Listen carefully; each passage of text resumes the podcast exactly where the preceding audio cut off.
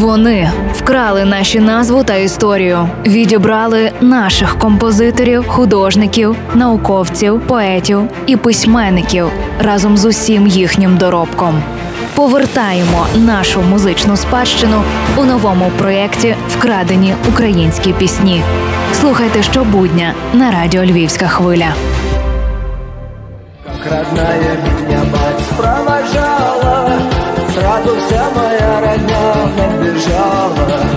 Не кваптеся перемикати радіостанцію. Львівська хвиля не зварювала. Просто сьогодні ми розпочинаємо проєкт Вкрадені українські пісні, завдяки якому ви довідаєтесь, що зуміла Росія поцупити із пісенної спадщини українців. Пральних машин тоді ще не було. Зрештою, вони з часом ломляться, а пісні зберігаються назавше, тому й цупити їх вигідніше. Отож, у 1918 році Дем'ян Бєдний, уродженець України, до речі, написав текст для створення агітаційної більшовицької пісні.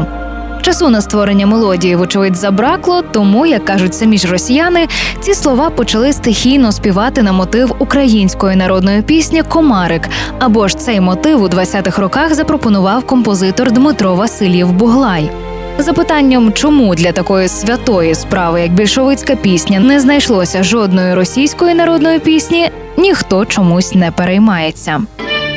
Ой, що ж за чому чинився, щоб комар та й нам усі оженився, щоб комар й нам усі оженився, та взяв жінку собі не А от перша фіксація українського комарика відома завдяки збірці Леоніда Ягольницького і датується 1719 роком. З часом українці створили низку варіантів цієї народної пісні, і нині ми маємо у нашому пісенному фонді і повстанський варіант комарика, і навіть колумбійський.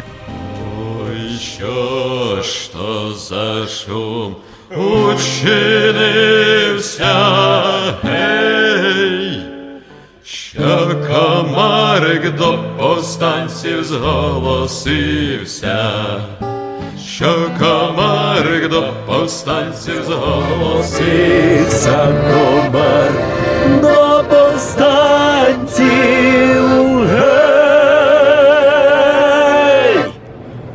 Щоб кусати москалів голодранців, щоб кусати москалів І це був перший випуск проєкту Лесі Горошко Вкрадені українські пісні. З вами в ефірі була Євгенія Науменко. Почуємося. Партнер мережа аптек ДС. Якщо День Незалежності, то з львівською хвилею. Якщо ліки, то в ДС.